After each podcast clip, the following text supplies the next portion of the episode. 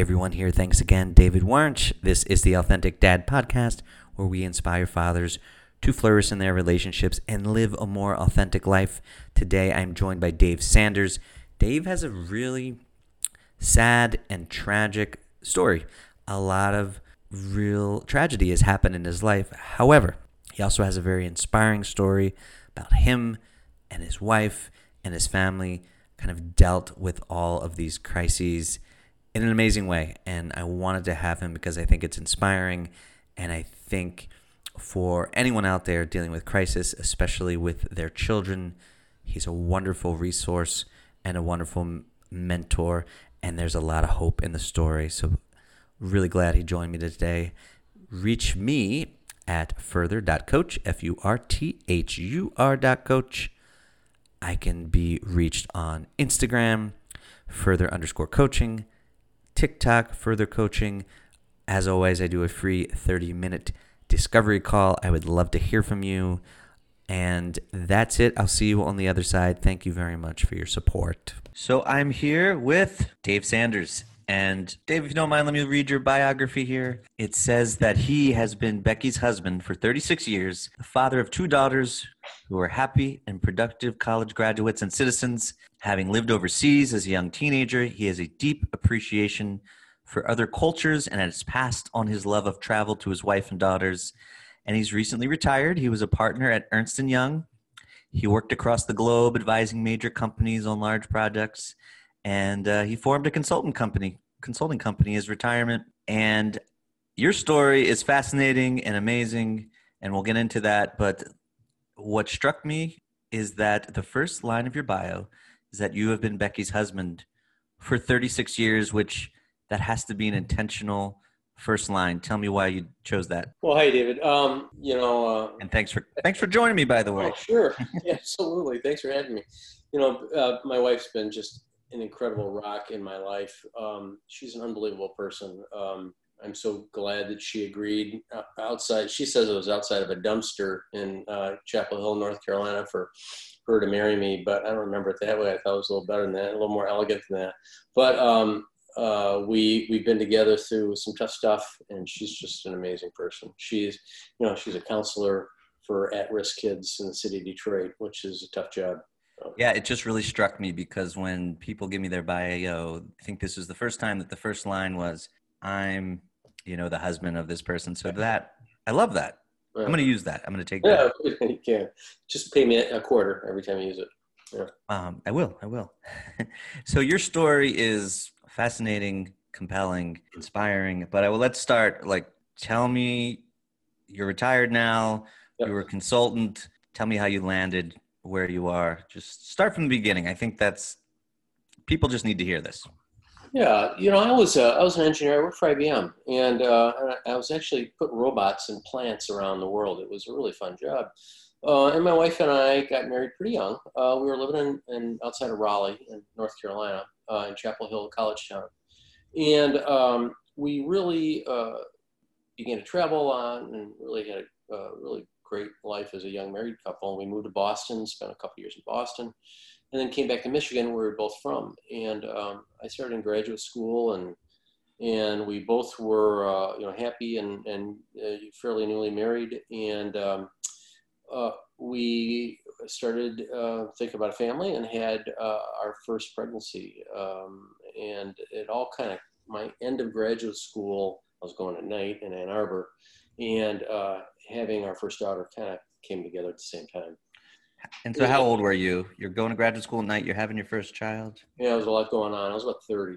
At about thirty point. years old. Yeah. Okay. So, um, and we've been married about five, six years. Uh, started a little late on kids, though we got married pretty young. Mm-hmm. And um, and we went in for a normal delivery. You know, we did all the things that young parents do: Lamaze class and taking care of each other and eating well and all that. And we went in uh, to have our first daughter just a few days before her due date, the day after Christmas, 1990. I remember it really well. Mm-hmm. And, uh, and we had a birth accident with our first daughter. Um, things went wrong right at birth. You know, there was a lot going on, not a lot going on in the hospital, obviously, the day after Christmas. And, um, and things began to get really, really bad right at birth. And, um, and our daughter was born dead Uh, Shelby was born dead but revived. And I remember seeing her being wheeled down, calling for blood. It was really, you know, this this incredible shock because uh, we went in for a normal delivery. And what we found out is that she had lost about two thirds of her blood. So she had massive blood transfusion and was revived. But at that point, the damage had been done. So she, uh, she had a major seizure disorder, which immediately kicked in.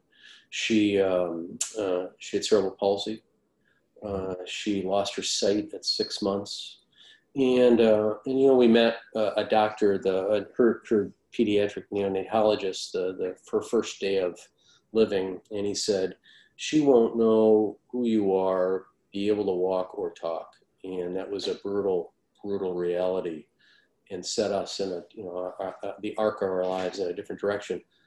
But he was right. You know, no matter how brutal it was, he was right. I think set us um, uh, with an expectation that we need to kind of prepare and get ready.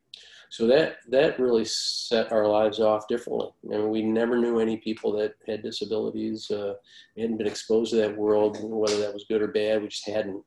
And so all of a sudden, we were, you know, two parents of a child with very severe uh, disabilities. Uh, she was in the hospital for a long time, and uh, and uh, just to kind of give you an idea how, how severe it was, we, we brought her back home after about 30 days.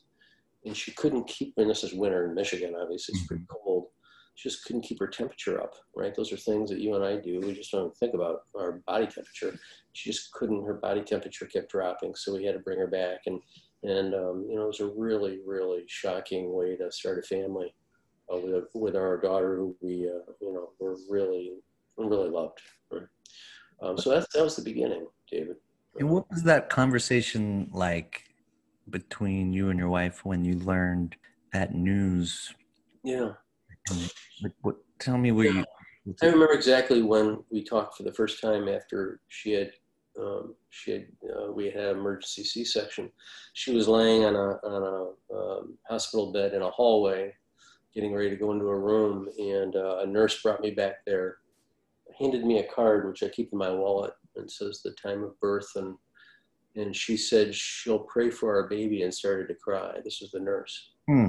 and uh, and it was tearful. I mean, a lot, a lot of, a lot of tears. Uh, and they, uh, you know, it wasn't. It was just the beginning, right? Uh, so we knew something was wrong, and we knew it was uh, obviously super traumatic. And we, but we did not know the status mm-hmm. of, you know, was she going to live? Um, you know, what the world was going to be like. So I remember going home that night. Becky stayed in the had to stay in the hospital. I stayed for a long time. We weren't able to see Shelby till the next morning.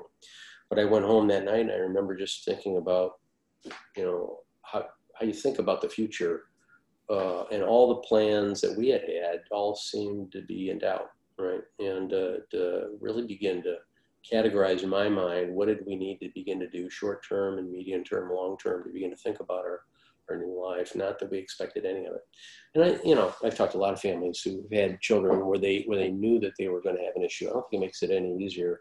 For us, it just all happened in a very compressed period of mm-hmm. time. That's what I was thinking. Not that you ever know, but in your situation, as you said, the pregnancy was going fine. Perfect. Yeah. Up until that point. Yeah. So you bring her home after being in the hospital for 30 days. You hear this brutal um, uh, assessment by the doctor, which ends up being accurate. Yep. She goes back into the hospital and then kind of walk me through what life was like after that. Well, she had very floppy cerebral palsy, right? She didn't have the ability to uh, see an object and grasp it. She had sight for a while. She, she ended up losing her, her sight because of a cortical brain issue. Um, so she couldn't, she, she at first tracked a little bit and then we kind of threw the tracking out. Um, and what we knew is we had, uh, you know, a situation where we weren't going to, you know, measure our daughter's progress against any other metric, right? Uh, all the charts and all the stuff you, you know, parents get obsessed about didn't really matter for us. And so uh, she, uh, she went in the hospital a lot mm-hmm. because of her, her CP and because of her seizures I guess two things. One, we found out that you know medicine a lot is very smart people doing some trial and error, and uh, you know there's it's hard because her situation is totally unique um, and then with uh, with cerebral palsy the, the kind she had she she got pneumonia a lot she got sick a lot so we were in the hospital not every week but almost every week doing blood draws and uh, um, you know this went on for a, a, few years trying to stabilize her meds um, and i was really lucky I, I ended up changing my schedule at Michigan, finished, uh, and I was able to, to really recalibrate my schedule. And I went back to IBM. I didn't really have any intent to do that, but they were awesome, you know. So I worked for an employer where we had, uh, you know, a lot of support, and that doesn't happen a lot. The other thing that, that we were able to do is get her into a, a school, a public school for very severely disabled kids. And we were lucky we lived in a part of uh, the country that had great support for kids of severe disabilities. And then we got to learn a lot about other families and what they were going through. And, uh, you know, what we had not really seen in, in the world, uh, right. we found out there's a whole subculture of families that deal with kids with very severe disabilities. And uh, we, so up until that point, you hadn't met them until you went. No exposure at all. So we, we were very fortunate that we were able to research and get support. Now this is, you know, very early internet. Mm-hmm. Not a lot online. So a lot of it was phone calls and visits and to get to know doctors. But we both spent a ton of time uh, in support, uh, getting support for our daughters, and we were we were lucky. Uh, we didn't qualify for any aid, but you know we got some things fell into our lap. Our, our next door neighbor, Shelly, who our second daughter is named after, um, was a special needs uh, teacher. Mm. Unbelievable person in our lives, and really was and had a baby a week um, her daughter, uh, a week uh, older than Shelby. And so she ended up, you know, helping us a lot in terms of taking care of Shelby.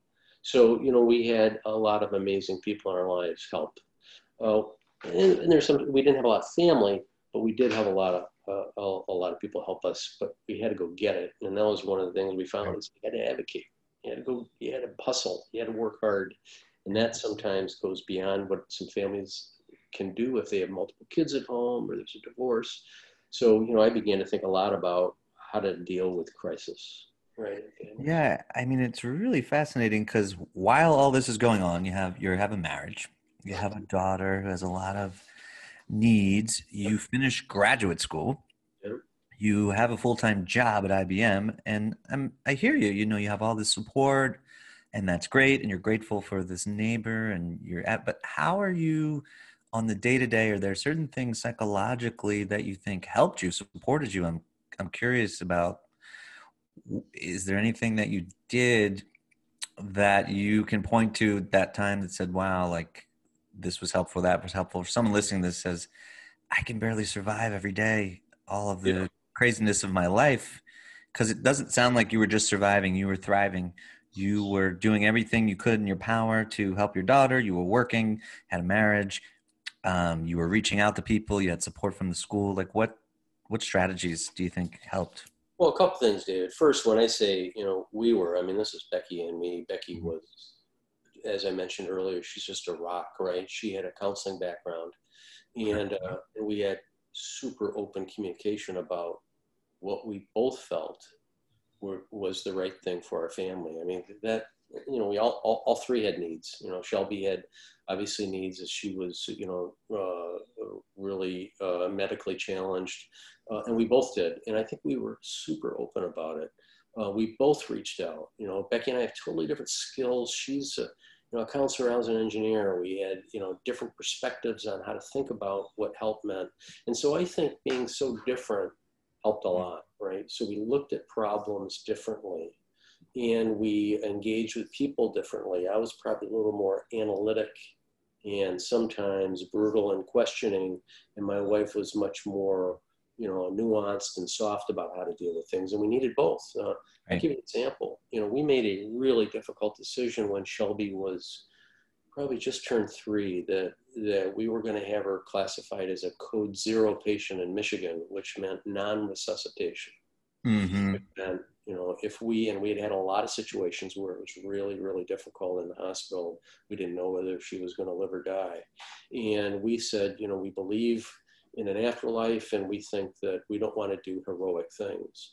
And we had a situation where we had a doctor kind of step over that. Uh, not, you know, just a doctor, a random guy who was there, and she, we were having a crisis in the hospital, and he wanted probably wanted to do the right thing, but kind of violated the order that we had really spent a lot of time wow. with our minister and friends on, and I had to be, I had to really call that and, and stop that, and that you can imagine how intense that was. So I will tell you, there were a lot of really, really stressful times. I, I often refer to the six years that she lived as being kind of uh, kind of in a fog. Yeah. I don't have as good a clarity about those six years. I mean, obviously, big points when our other daughters were born, etc. But a lot of it was, you know, the taking care of a severely disabled kid takes just a ton of energy and work, and it's tough. Well, in a lot of marriages and families, I, I think you had mentioned this, and they don't make it. They fall apart because of the stress and the and the um, just the huge demands that it takes. And that that's why I asked you how you did it because I think a lot of people, unfortunately, their relationships or their families don't survive the weight of all of this. You know, that's exactly right. Um, and I think what happens is, and we saw this firsthand, and let me just tell a little story. So our daughter went to a school called the Wing Lake School, which had been an old elementary school, but it was now modified for the very, very, very severely disabled kids. Kids you don't typically see in public. They're not ambulatory. They uh, they can't speak, um, and all the way through I don't know 13 or 14. Um, so a lot of physical therapists, occupational therapists, doctors, and, and things like that. And what we found in the morning is when we dropped our daughter off, is there's this parade of cars dropping their kids off, and they were almost always moms. Mm-hmm. The dads were often not around. And what we found is there was a really high, we experienced a, you know, families were really high divorce rate. And there's a lot of writing on this. Uh-huh. But, you know, families that have severely disabled kids, a really high divorce rate. I think what has happened a lot, and I really focus on dads, right? And this is why we're talking, is yeah. dads often check out um, you know, they get buried in their work or they, they do other things. And the, the mother has the burden of the disabled child. And that, you know, often doesn't end well, right? Where yeah. one parent holds all the burden. Uh, and sometimes, listen, sometimes it has to happen because there's one person working or, or the, the father needs to uh, bring home the paycheck. But often it's, uh, you know, dad's not maybe stepping up to a level of responsibility that I think is warranted and needed because dads think about these problems differently And maybe, and I, the time, this was what, the early 90s? Yeah. Too. So, so maybe there was a different mindset even even then but i hear what you're saying. They're numbing out they're hiding in their work yeah. it's not my job and that contributes to yeah the, the family falling apart. And you know, I don't, I can't, I'm not going to cast blame. It's hard, you mm-hmm. know, have a disabled child, right? Of any any level of this, any concern. You know, your kid gets sick, it's hard. Um, but I think for the severely disabled, it's really pretty brutal. Um, well, you know, that wasn't our only our only experience with with tragedy, unfortunately. So, so uh, wait, so you said she sadly passed away when she was six. She was six. Yeah, it was uh, the Shelby yeah, Shelby, Shelby, that summer of her sixth year, um, you know, we had made a decision. It's a really difficult decision to have her live at another house, uh, at a foster house. It really was a, a house with a family who had built their house around taking care of kids with disabilities. So it was really uh, the, the mother was a um, you know a nurse for the severely disabled. We saw it was an open kind of situation. We saw our daughter a lot, but to us it was a um, you know help that was came out of nowhere which was huge because we found and it was a tough decision to say that somebody yeah. actually can take care of your daughter better than you can right. in this case that was it but th- and that was when she was four she died when she was six yeah mm-hmm. but now we had two other daughters during that during that time okay so tell me, tell me, tell me what's next in the story. So she's in the foster home, sadly passes away when she was six. And unfortunately, I know that the sadness and crisis in your life doesn't end there. It doesn't. Um, we, we end up having a fourth child. Now, course, all of our children were high risk after Shelby was born. Shelby was not, but the others were all high risk and you know monitored well. And so we had uh, our two daughters, um, and then we had uh, uh, we got pregnant a fourth time with a son. We had uh, made a decision to have an amniocentesis, uh, fairly uh, you know, midstream in pregnancy. And my wife came home after the procedure and uh, noticed that the fluid was leaking and, and the amniotic fluid leaked out. And so my wife spent, I don't know, five weeks in bed trying to restore that fluid, but um, it didn't, it didn't restore and our, our, our son died. And so that was, uh, you know, uh, really, really difficult. Um, I think that was 07. Um, and, uh, it was know, in 2007.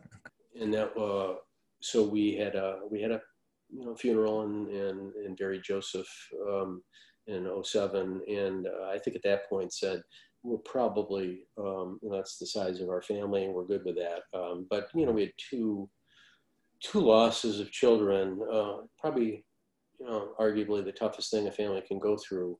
Um, and, and that, you know, we, we had really thought a lot about a third child actually, you know, after Shelby had died, to, to have a, a third living child. So it, was a, you know, a decision we had made and we had been very careful and, and, you know, I think the lesson that, I, that we learned was, you know, sometimes things happen when you plan them well. Things happen, and we didn't blame. You know, we didn't in either case. We had a lot of lawyers come at us, but we and yeah. uh, we decided in either case, just sometimes things happen. Right? Yeah, of course. As we as we spoke, like the lawyer and me is like, "Hey, wait a minute. yeah. What? And, and and those are those are decisions we made that other families may not make, but you know we decided to do that. Now, um, and so you know I began to, to build more the narrative about dads in crisis, right? How did dads mm-hmm. in crisis? And a lot of this is family crisis. You know? um, and you know what I found is talking to a lot of other families that we certainly weren't the only family in crisis. You know, all and what we found is that all families go through crisis. They're not evenly distributed. So I would think it would be really easy after having this happen twice to kind of start to question what's going on, feel sorry for yourself. Why me? I mean, did that ever come into play? I don't think I don't think we ever had why me moments. I think what we did is we um, when we saw other families complain about minor things, we we mm-hmm. uh, it sometimes made us a little irritated. Um, but I think at the end of the day, we recognize that um, you know uh, just tough things aren't evenly distributed. You know, we had we had a couple of really difficult ones. Um, it made gave you a perspective where, like, when people are complaining about, uh, you know, their Starbucks not being uh, yeah. drink made right. Yeah, there's bigger you, things. You had a different version of reality.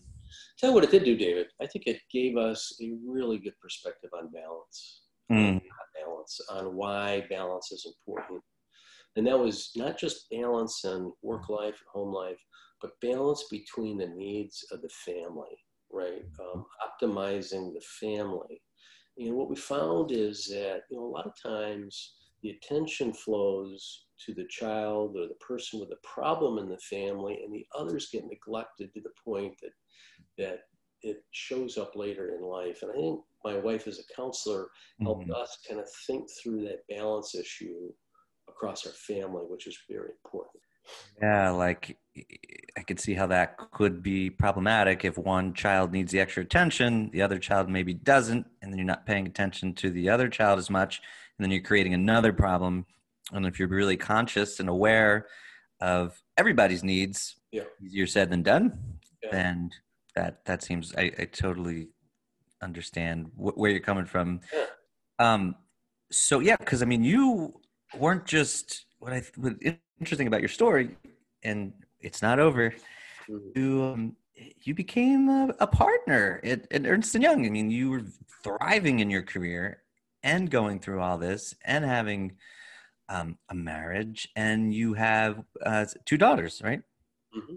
So yeah. tell me, tell me, tell me what they're doing now. Yeah, well, uh, Madison uh, works at a private school in development. Um, actually, the school she went to, and she loves that. She was an English major and in college. And our daughter Sydney lives in D.C. and she is an environmental consultant. So both uh, both did well, right? Um, mm-hmm. We spent obviously we we were tight as a family, right? We hunkered down as a family. We've always been one of the decisions we made is, you know, my wife had a successful uh, career in uh, in counseling, and and I didn't as a partner, but uh, you know, I made a decision not to travel in consulting, which yeah was hard to do. Which, which is which is such a almost radical decision, right? I would think.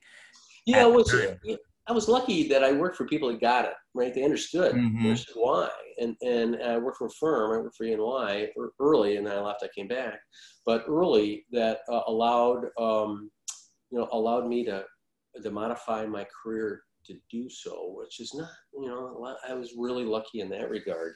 But what I found also is you got to advocate, right? Mm-hmm. You got to advocate for themselves, and they got to tell the story and and what happens a lot is is that uh, parents don't or a dad doesn't, and they get sucked into more work, and the burden falls, you know, on on, on the spouse. Um, so so that was uh, you know I was lucky that I was able to manage. Uh, I, I, tell you, I went to work uh, after IBM. I went to work for a uh, big utility. I worked for the president of the utility, mm-hmm. running all their internal consulting, and and I told them about our daughter at home, Shelby, and she needed great care. Not only He's just incredible mentor, mm-hmm. but he mm-hmm. he built an office near my house so wow. I could get home when I needed to. I mean, so I was fortunate. I worked for incredible people. Mm.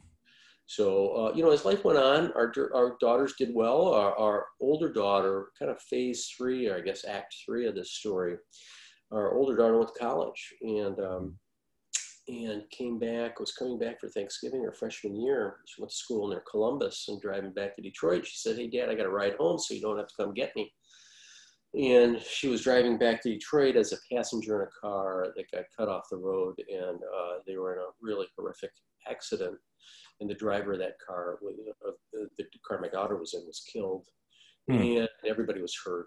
Um, the, the boy next to my daughter was very severely injured my daughter walked out of that without being touched physically, but obviously she was unscathed somehow, huh? Unscathed, unbelievable. I went to the car the next day to That's get the stuff out of the car for the other families, and I couldn't tell what kind of vehicle it was. It was really a terrible crash. My daughter, literally, because of where she sat. Where did she sit? Was she in the back seat? She was in the back right, yeah. you know, passing back passenger side, and it was an SUV, but it was really hard to tell that it was an SUV.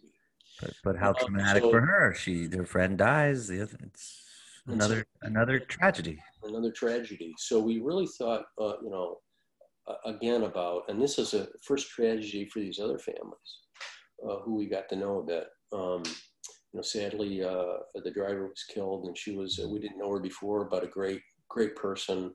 Uh, the other two people were really solid, um, solid kids, um, all new friends of our daughter and uh, you know it was a pretty traumatic I mean, obviously, a massively traumatic situation for us. Now, I had just gone back to EY at that point, Ernst Young at that point, literally two weeks after I had restarted as a partner, and had to ask for time off, mm. and, and was able to get it. So again, you know, it's it's being fortunate, um, but also advocating for the needs of my family.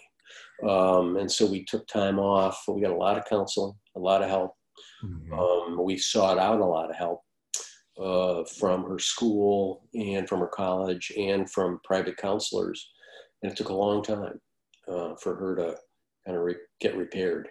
You know, there's there's other parts of the story that are pretty tough after that for for my daughter, which probably wouldn't want to get into.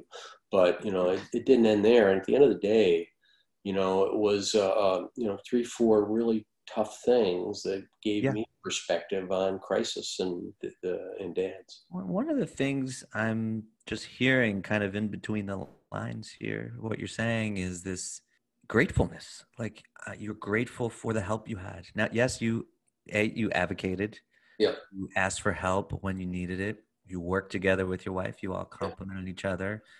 You balanced everything. You cared deeply, but but uh, you don't you're not sitting here saying feeling sorry for yourself in fact just the opposite you are grateful for the resources the help all of the people along the way who were there and i just want to point that out that's all i just yeah. you didn't use that word but it, it yeah, no. a lot of a lot of that i mean I, I, guess we both agree that it's not there's, there's not a lot of use in in feeling sorry you know I, and i guess when you know when the crisis happens you got to, you know, you're immediately thinking about what do I need to do now, right? What do I need to do today, this right now, this moment, or this mm-hmm. day, or this week to get through this.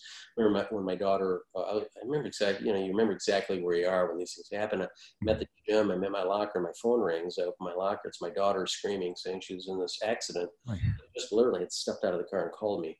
And so I get in my car and I drive down to Columbus, right? And it's just like, what do you need to do right now? So some yeah. of it is, you know, just reaction to a crisis. But, you know, when you have some perspective, you look back and you say, thank goodness these things happened. And, and I think we've always both had a positive outlook on, on life in general.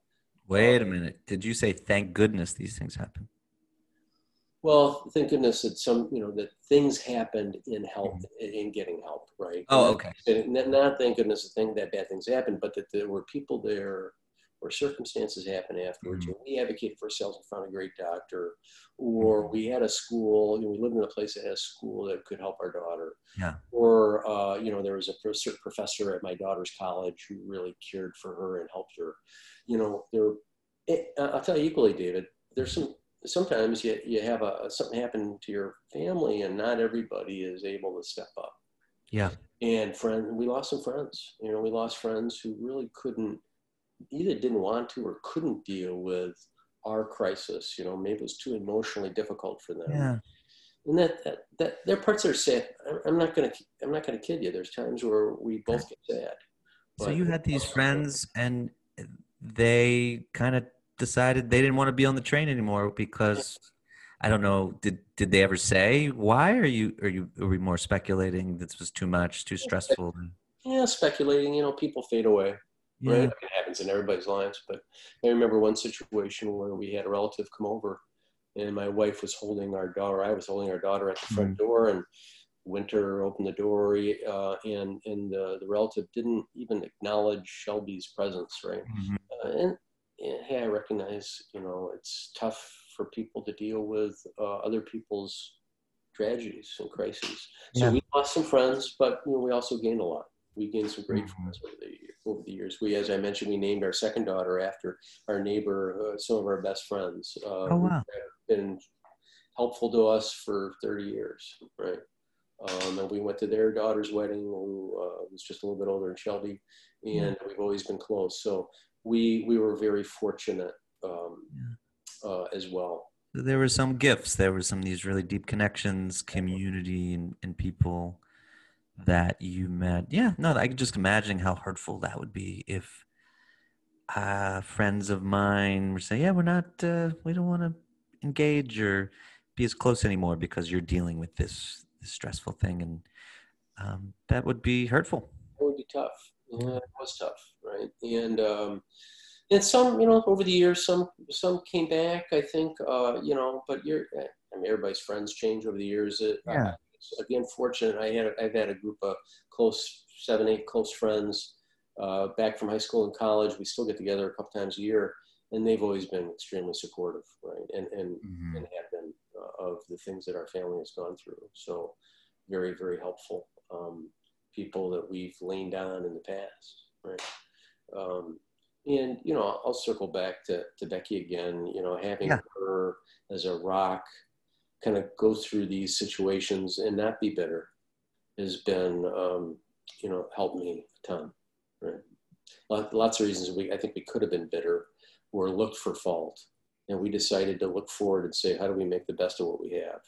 Mm-hmm. Uh, and that, I'll tell you, it, it's, it's tough for families that, and as I mentioned, everybody runs into a crisis, right? I mean, your parents get old or, you know, a sibling is sick.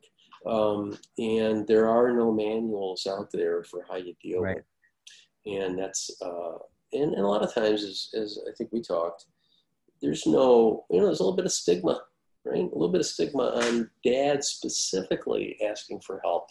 Right. And I think it's so important to be able to reach out and say, I need help. Right? This thing's tough. I've not been through it before. I need somebody that can help me. And we did a lot of that we when we spoke we um, i think i mentioned because you talk about things falling apart in crisis that book i guess Pema Pema chodron. Yeah. the title of the book isn't if things fall apart it's when things fall apart. And that book is basically all about um, oh they're going to fall apart.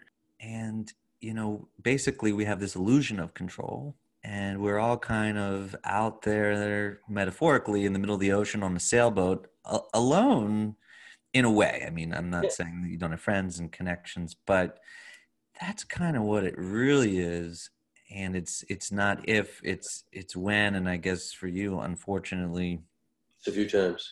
yeah a few Well, times I mean, look at look at our world today. Yeah. People going through COVID, right? I mean, that's when is for a lot of people right now, right? I mean, it's it's now is when they're going through crisis. So it's it's a, it's it's tough. Yeah. And and by the way, I, I'm, going to read that book because it sounds like you could. it, it's it's a great book. I mean, the thing she did this interview. I told you this on um, you know, Oprah Winfrey had the Super Soul Sunday podcast. She did this interview that I it was like about 35 minutes. I probably listened to 10 or 15 times. It was one of the most impactful things of um, when she interviewed Pema. You probably can just listen to that one because something about it just blew my mind, and I'll never forget it. Probably listened to it a few times a year. Um, yeah, there is no there is no handbook, but you like if you um, so what are you doing now? You're you're you're retired, but you're also a consultant, and like if you were to people listening to this, let's say they're going through maybe it's not the exact same thing, but maybe they lost their job, maybe they're dealing with all kinds of stuff at home.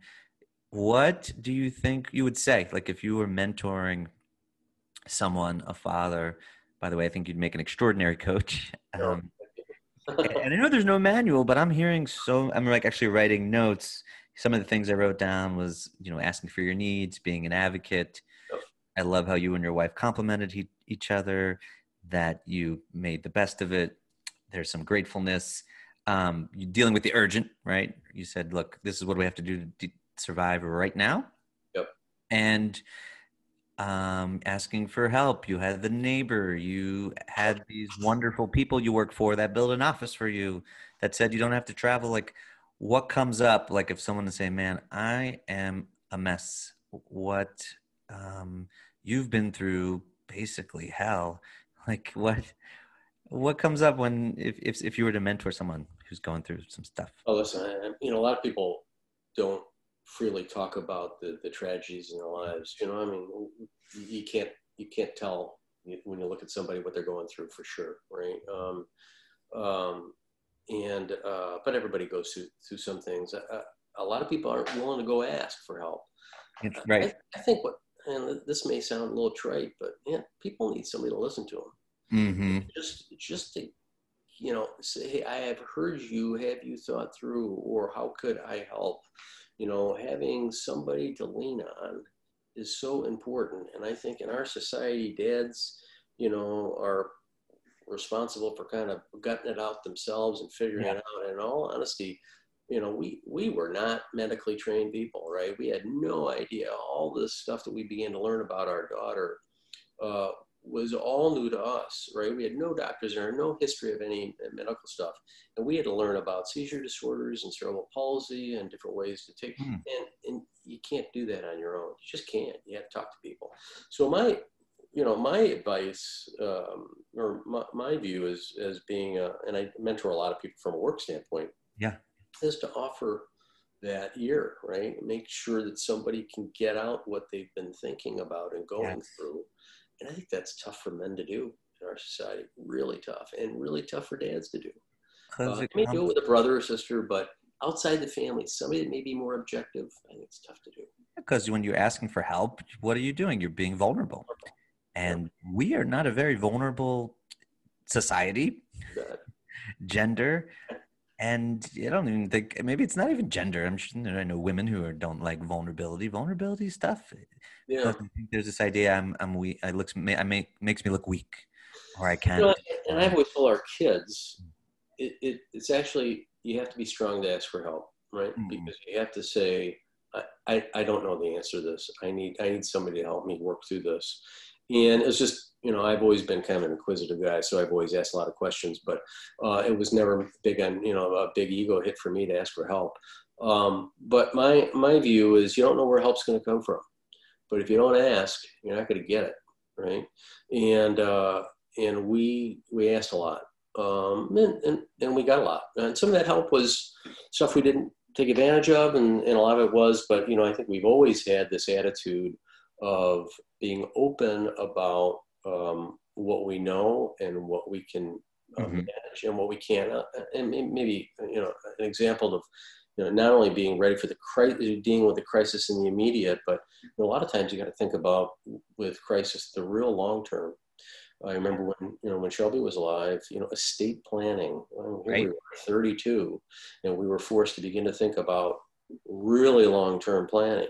What do you do with a very disabled uh, child who is in their 20s and 30s and 40s, and what's the cost of that? How do you manage? it? How do you prepare? You're, you're playing both games. You're playing the short term, urgent. Gosh, I got to take her to the hospital. The long term, these it's it's incredible the pause you're holding. Um, what I love that you keep doing, and you, you probably don't realize it, you're not saying I, I, I. You're saying we, we, we, and tell like as you and your wife, 36 years. I know you said she's your rock, and you all complimented each other. Like, what do you think? Are there any specific practices or things that you did to maintain the connection for so many years during such crises? Like, how did you all become such a strong team? And the reason I ask is I don't think, even with a strong relationship, I think it requires work. And this Sure. podcast is about relationships. So, what kind of uh, nuggets can you give us on on marriage? Because you seem like a very successful couple. Yeah, you know, uh, we complement each other's skills, right? We're, Mhm. we're totally different, as I mentioned before. You know, I think we've always had a pretty open uh, dialogue with each other about fears and uh, accomplishments and, and needs and expectations. Uh, actually, we're, we're, we're going to be talking in the next day about kind of financial planning, not the most Yeah. Topics. But um, you know, I, we've always we've always been pretty open about that, and and pre, eh, but I think the thing that uh, uh, you know Shelby Shelby's birth, Mhm. death, uh, galvanized us to say it's about our kids, and we need to think about our kids, um, Yeah. and we need to make sure that they have a a healthy life. When our daughter, our older daughter, had her car accident, you know, she got a lot of attention, and our younger daughter was in high school and, and, and doing great in high school. But there were some times where she felt she wasn't getting the attention she needed.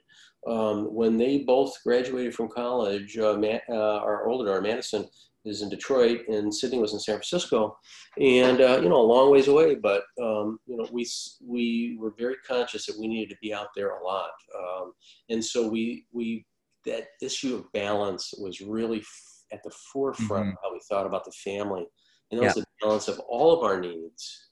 Um, you know, we uh, Yeah. saying that no one person's no more important than the other, and so no, maybe that's maybe, maybe that doesn't lead to the best outcomes for all families, but for ours it did, right? I think we Yeah. really looked at the the totality of our family and how do we spend a lot of time and we're I don't we're not helicopter parents by any means Right. we spend a lot of time thinking about how to help our kids when they need it. And now they're pretty independent. But you know, one of the things we talked about was resilience. And um, you know, I think our kids are unusually resilient because they've gone through some things where they've had to learn how to be resilient. You know, walking a disabled sister in a wheelchair with everybody staring at you and you're four years old, you begin to think about, hey, this doesn't really bother me. This I, I can deal with this, and that helps you um, uh, over time. And so our daughters have really become people that give give back to their communities, that care about others. You know, a lot of good things have come out uh, for them Yeah. about the family acting kind of in balance. As horrible as it as it is or was, um, it- there's gifts. You build these resilient muscles. It radically changes your percep- perspective. Appreciate um, things. Yeah. Probably a lot less complaining about the little things, and Well, they complain. They complain. they complain. they complain. But uh, no, I- I- little little things are not. I mean, you know, you got a perspective of having gone through some big things. Little things don't mean that much. Yeah, no, I love the central. A lot of this, your central theme is harmony, balance, integration, your job, your family. As as as we started this conversation, your bio, is your first thing is your wife and children, family. Not that work wasn't important, Yeah, it But- wasn't clearly. But your family was very central. Um, I'm looking forward to you. I think you should write a book. Uh, I'll, I'll start thinking about that. write the book. We want to hear about your book, Dads in Crisis. Um, anything else before we end that we didn't cover? What else should people know um, Well, that you want to offer? Yeah, David, I, I would just say, yeah, and yeah, obviously I'm writing some things. I'm starting to put some things on, Mhm. on Facebook and, and LinkedIn. I would just say for dads, you know, you never know when you're going to have a crisis, but when you're in one, um, you know, it's it's about getting resources. It's about getting help, and there's a lot out. it- it- There's especially with the internet the way it is. There's a ton of help out there. Yeah. And, um, you know, knowing that that you don't have to face these challenges independently on your own is probably the most important message and that's what I would leave with people is get help, right? Get get Yeah. help. Um, when, you did it, like I guess there was probably almost no internet in the beginning, and Yeah. and you, you so you really had to be resourceful. You couldn't just go on Dr. Google and look for Those all pretty the groups that were available. Yeah, and you know, I mean, we, you know, you, we were resourceful. We used the phone, eh, things that people don't do today.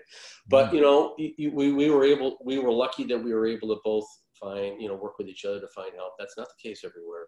So a lot of times, you know, social workers and you know, community service folks are out there. Um, you know, companies offer a lot of a, a lot of services today that, Yeah. they have in the past. I would say lean on them. You know, with a Mhm. with a big lean, um, go get help because you can't um, you can't necessarily weather these things when they come upon you all of a sudden. Right? And it takes a village when you're not going through a crisis. So I can't even imagine how much help you need during a crisis. So Well, listen, I'll let you read. I'll let you read the book when I finish it. So yeah, please do. And, Um, and, uh, you, if people let's if people want to talk to you, where should can they reach out? Where should they reach out? yeah, they can get me on LinkedIn or uh, uh, on Facebook. Um, uh, can get me either way, or uh, my email. I can give you my email. It's Sure. ds sanders 10 so there's two s's there Mhm. ds sanders 10 at gmail i'd be happy to talk to anybody that that wants to um, you know i think giving it forward is is Mhm. something that i'm able to do now uh, it's because other people have Yeah. me, right so that's it i appreciate it Thanks for paying it forward here today and taking the time. And you know, Dave and I don't know each other. Friend recommended we talk, and I'm really, really glad he did because I uh, sad, fascinating, and it kind of gives me a lot of perspective too. I really appreciate it, and and I'm I'm not kidding. I really I encourage you to write that book. i'll do that thank you so much i really appreciate it. Have a great day. Have a good long weekend. You See too. Thanks again to David Sanders for sharing his story, um, a very vulnerable story, a very sad story, but one that's really important. I really appreciate his time. Thank you very, very much for listening, and I hope you all can take something out of that and have a little different perspective about when things fall apart. See you guys next time, and again, I really appreciate if you would give us a five star review, subscribe. I hope you're well, safe, and healthy.